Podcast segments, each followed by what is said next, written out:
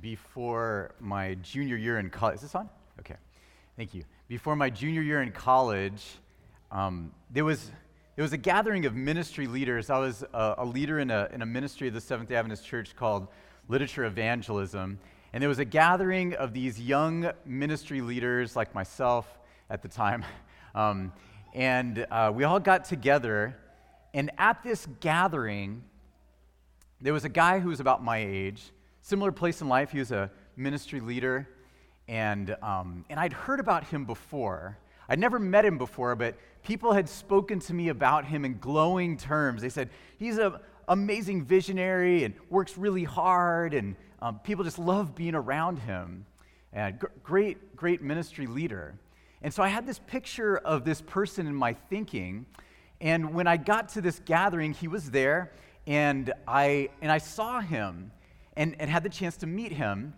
But when I first met him, the picture that I had of him in my mind was not what I saw. I don't know if you've ever had that experience before. You heard about some, someone before, maybe never saw a picture of them or whatever, and you finally get a chance to meet that person, and, and it's like, whoa, this is not what I was expecting.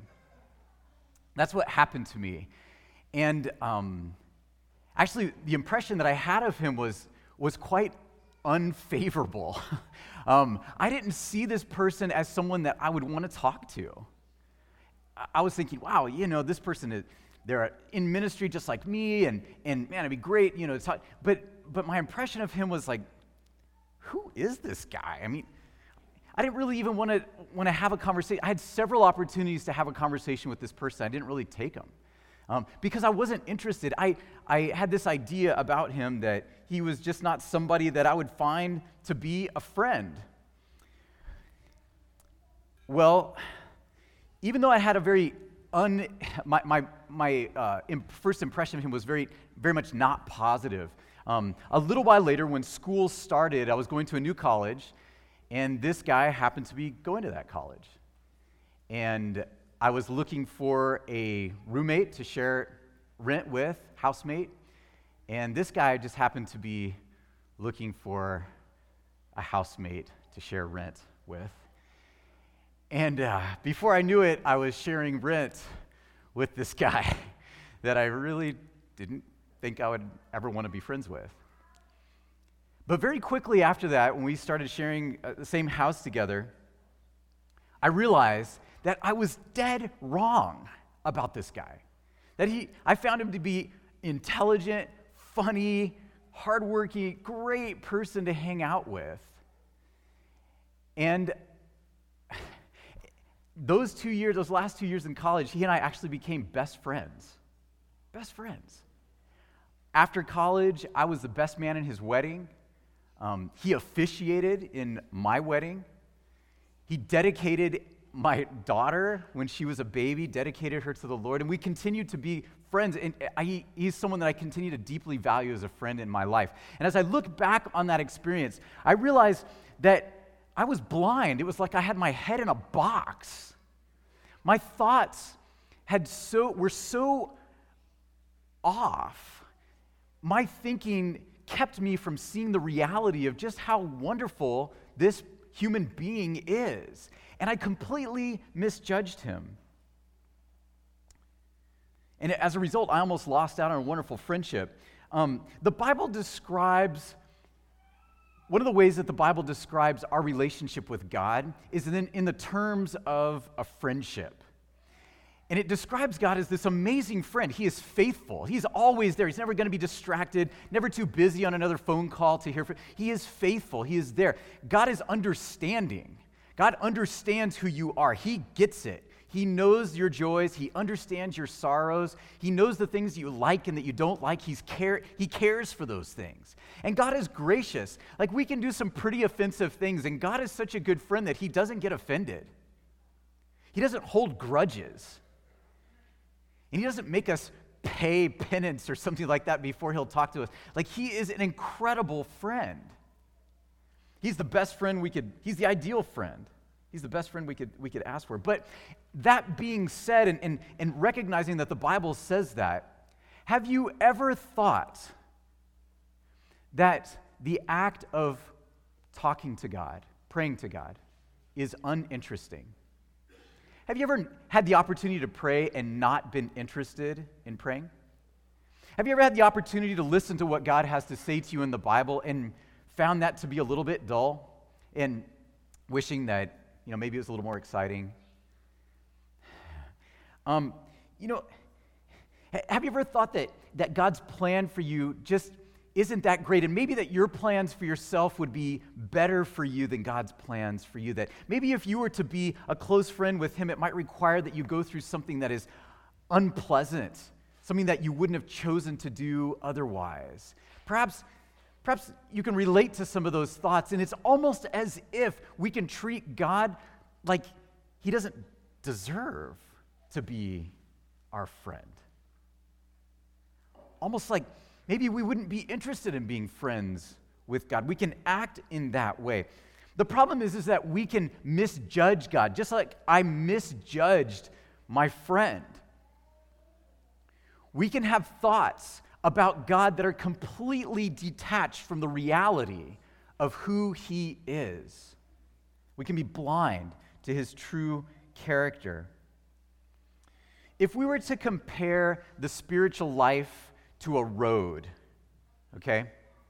The experience of knowing God, if we were to compare that to a road, there are a couple of ways that we can veer off the road and get stuck in the ditch. One way is to think that God is not good enough for us. Now, I know that might sound preposterous, but when we act in, in, a, in ways that, that say that, hey, well, I don't, I don't know if I trust God's plan for me.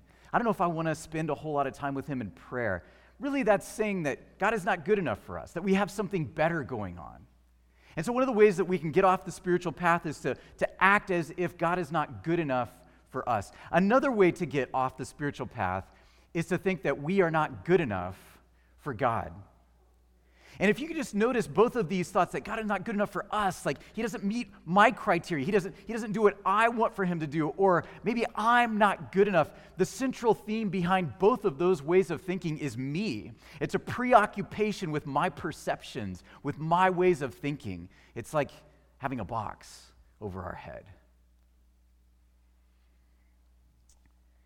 So, as we prepare for communion this morning, communion service, I'd like to look at a teaching from Jesus' uh, Jesus's life, one of Jesus' teachings, that shows us how any one of us, no matter what we've done, who we are, can, we can all be a friend of God.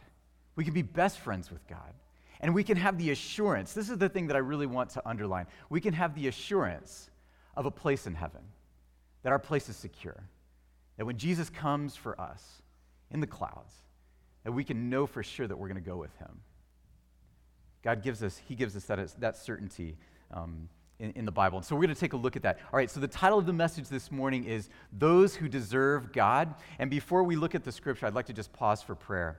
Heavenly Father, you know that we can think some really crazy things, some really inaccurate things about you and about ourselves. And so we want to recognize the, your presence here through your Spirit. We pray that the Bible would just speak to us, that we would receive words of life this morning, that we would be assured of our friendship with you and grow in that. In Jesus' name we pray. Amen. Please turn with me to the Gospel of Matthew. This is the first book of the New Testament, Matthew chapter 22. If you want to use your Pew Bible, it's page 990. And while you're going there, um, I'd just like to say that in Matthew 22, Jesus does something really important. He challenges our thinking on who is deserving of heaven. What is the profile of a person that is deserving of heaven? Jesus is about to challenge this, this way of thinking of who deserves something and who doesn't deserve something. Okay, so typically we think of a deserving person as a good person. Right? If someone is hardworking, if someone is honest, if someone is kind, we feel really good when someone like that succeeds in life. Why? Because they've earned it. They deserve, I mean, they're hardworking, but look at their day in and day out, and they're kind to people. Look, and, and now they've, they've made it in life. They're successful. They live in a nice house or, or whatever it might be. They, they've, they've got the new promotion at work or, or they have a healthy family. We, we think of people like that as deserving, whereas if we saw someone who is just mean, someone who's lazy, someone who's dishonest, and, and they prosper, it's like, I don't know if I feel so good about that. That doesn't seem right. the person who speeds past us and get pulled over by a police officer. Ah, they, yeah, you get what you deserve there, buddy, right? We, we, we have this idea of deserving as based upon something that is earned. And that's fair, but Jesus' definition has, of who is deserving has nothing to do with what is earned. Those who are deserving of Him, those who are deserving of heaven, have, has, it has nothing to do with what is earned. Now, to explain this concept, Jesus uses a story, a parable. You find it in Matthew 22. He uses a story that is about a king. And this king has a son. He's throwing a wedding banquet for his son. Now, in first century Judaism, people went all out for weddings, kind of like today, but they really outdo us. It was expected in the Jewish culture that when someone has a wedding, it would last seven days. All the people that you invite, they're expected to stay for seven days. And so the preparations would be just huge, right? There would be preparations of food to last for seven days, of entertainment, musicians, um, all, all, kinds of different things, decorations. It, it was just, they went all out for this. And because the person in Jesus' story is a king, we can know that the preparations were massive, that this was just, this was just the, the best the best gathering, the best wedding banquet that you can possibly imagine. People who would go to this wedding banquet would never lack for food. They'd have to go on a diet for a month afterward. I mean, they would just have all the food that they could eat. It was just the best of everything. They, they could expect that there would be no shortage of goodness at this gathering. So he tells this story about this king that's, that's throwing this, this wedding banquet for his son. Now, it would have been a great honor to be on the guest list of a king's son's wedding. Great honor. And the people that are invited, if you read the story there, it's at the beginning of Matthew 22, the people that are invited, you get this sense that these are, they're kind of the who's who of the Jewish community. That's a story. But these, these people that were initially invited, they, they were business owners, they were land owners, they were leaders in their community. They were the kind of people that you would expect to be friends with the king. These were the upstanding people in society. But when the servants went out, all the preparations are finally made and the food is ready and, and, and everyone is called to come to this wedding banquet. The servants go out and they invite these guests that are on the king's wedding list, guest list. When the servants go out, the Bible tells us in verse 5 that the response of those who were invited was this they paid no attention to the invitation. They paid no attention to the invitation. In other words, the king's banquet and being with the king was not good enough for them. They paid no attention. They had better things to do. And uh, if you, if you want to uh, look at it there, it's verses 5 and 6. Um, verse 5 says, They paid no attention. They went off, one to his field, another to his business. Verse 6 the rest seized his servants. So it wasn't that they just left, they were actually upset that these servants came and invited them. It's kind of a crazy story. Um, doesn't seem like that was something that would be something that a person would get upset about. But they were so upset that they, verse 6 says that they seized his servants, they mistreated them, and they killed him, killed them. So the king is outraged. There's just incredible um, disrespect shown here. And, and so in verse 7, he goes and, and he burns their city.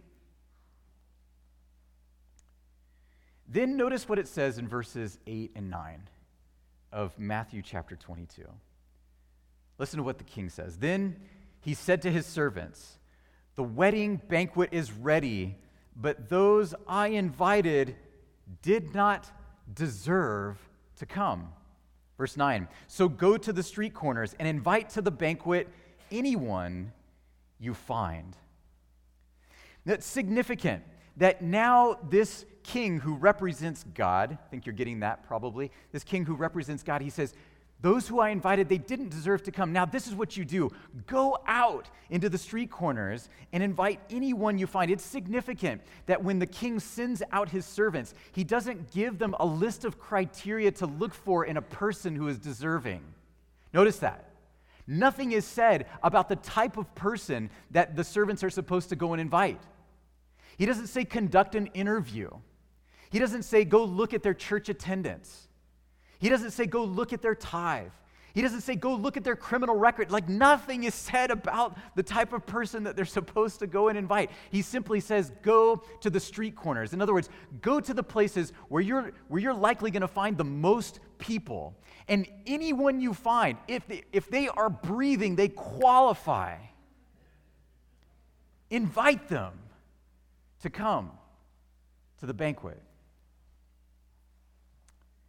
Well, to understand the significance of this story, we need to know that, that in the Jewish mindset, in the biblical mindset, that weddings were symbolic of God's relationship with his people. The Old Testament prophets would speak about God as a groom, as a husband. And they would speak about his people, the, the nation of Israel, as his bride, as, as, as the wife of God, so to speak. So it, it described that. In, in, that continues to happen in the New Testament. In fact, um, I'll put it up there Revelation 19 9. This is the description of those people who make it to heaven, those people who are saved in the kingdom of God. John, the, the disciple of Jesus, is given a view into the future and he sees these people in heaven with God. And this is what is said about those people Blessed are those who are invited to the wedding supper of the Lamb. It's almost the same language.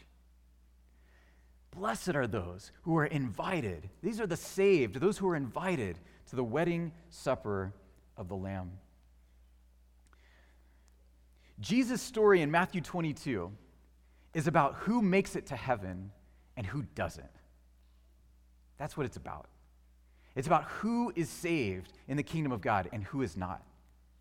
And if you have any questions in your mind about whether you're going to be saved or not, this is speaking to us. In Matthew 22, verse 8, to take you back there, Jesus describes those who do not deserve heaven. Look what it says.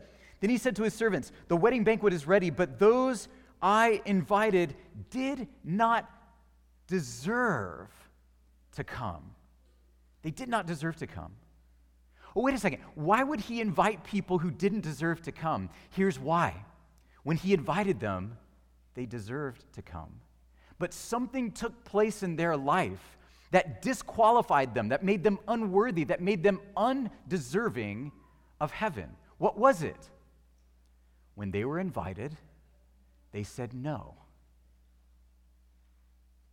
And because they refused to come, it's those who refuse the invitation that are found to be undeserving. This is how we become undeserving of it's not whether we earn it or not. Who can earn it? Who could say, "Oh, I've kept all the 10 commandments perfectly in my mind, never had a bad, never had a sinful thought." We cannot earn it. But we can undeserve it. um, if we uninvite ourselves to the wedding. According to Jesus, a person becomes undeserving when they refuse the invitation. Please turn with me to another passage. This is in, in, in, the Gospels. This is John chapter 13 and verse 8. And while you're going there, I invite you to go there with me, please. While you're going there, the, the, the context is that th- this took place on the night before Jesus was crucified.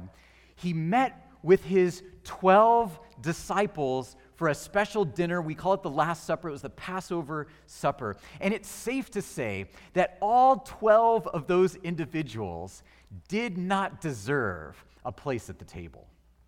They didn't. And, and I'll argue for that. Um, not one of them deserved a place at the table. They were all slow to learn, they were slow to believe. You, you, you read about it in, in the Gospels. Jesus is like, oh, you were so slow to get it. These were not good students. They were quick tempered, they were proud. They just, just before this, after being with Jesus in his ministry, seeing his life of humility, they were arguing about who's the greatest. That was still on their thinking. They, they just didn't get it. Soon, just hours after this Last Supper gathering where he's, he's eating with his disciples, they would be running for their lives when an angry mob came to arrest Jesus. These guys, they didn't earn a place at the table. But despite their character flaws, Jesus invited everyone. Peter, you're going to deny me. You're invited. Judas, you're going to betray me. You're invited. Thomas, you're going to have a hard time believing. In a little bit, you're invited. All you guys are going to run from me. When a true friend would stand, you're, you're invited. Everyone is invited. And as they gathered there around the table, something, an issue came up. Proper hygiene required that their feet be washed before dinner. But no arrangements had been made for a servant to do this. This is something that the lowest of slaves would do. No arrangements had been made. The disciples are eh, eh, basically rendered incapable of doing this job because they'd all just been arguing about who's the greatest. The first person to get down and, and serve is going to be the first person to say, I'm not the greatest. No one's moving. And so Jesus gets up from the table. He grabs a water basin and, and takes off his outer garment like a slave would, wraps himself with a towel, and begins to wash feet. And in that room, it's silent. They're, they're all at a loss for words until Jesus gets to Peter in verse 8. It tells us the response of Peter to Jesus' invitation to wash his feet. This is what he says in verse 8 No. No, Jesus. No, said Peter, you shall never wash my feet. To which Jesus responds Jesus answered, Unless I wash you, you have no part with me. This is why Jesus is able to invite everyone. This is why everyone can come and be friends with Jesus. This is why everyone can have the assurance of salvation because it doesn't matter who you are. Jesus washes us and makes us worthy. But if we refuse that invitation, as he says to Peter, you have no part with me. Unless Jesus washes you, you have no part with him. And Jesus is the one that comes to every one of his disciples, undeserving though they might be, and he offers to wash their feet, the very feet that are about to run off and betray him. He washes those feet. Every one of those disciples who ran away from him, he washes them. And he says to Peter, Unless I wash you, you have no part with me. We cannot earn our experience with God. We cannot earn our place in heaven, but we can receive Him. We can accept His invitation and allow Him to wash us. To prepare us to receive Jesus' invitation because He's inviting everyone. He invites every one of us to follow Him, just as He did the disciples, follow Him.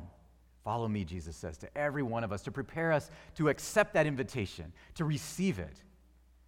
Jesus gives us a tangible act, a tangible way to receive Him. He says, Just as I have washed your feet, so also you should wash one another's feet. Just as He invited the disciples to follow, He invites us to do the same. He gives that same invitation. He says, Wash one another's feet. So, here at the Seventh day Adventist Church, Medford Seventh day Adventist Church, we follow Jesus' teaching. And in a moment, we're going to dismiss to wash one another's feet. Well, you'll actually, if, if this is the first time you've ever been to a service like this, you will have an opportunity to have your feet washed and to kneel before someone else and to wash their feet recognizing that it's not we who wash ourselves, but it's that Christ, it's Christ that washes us, and that he works through the hands and feet of his followers to wash others. Um,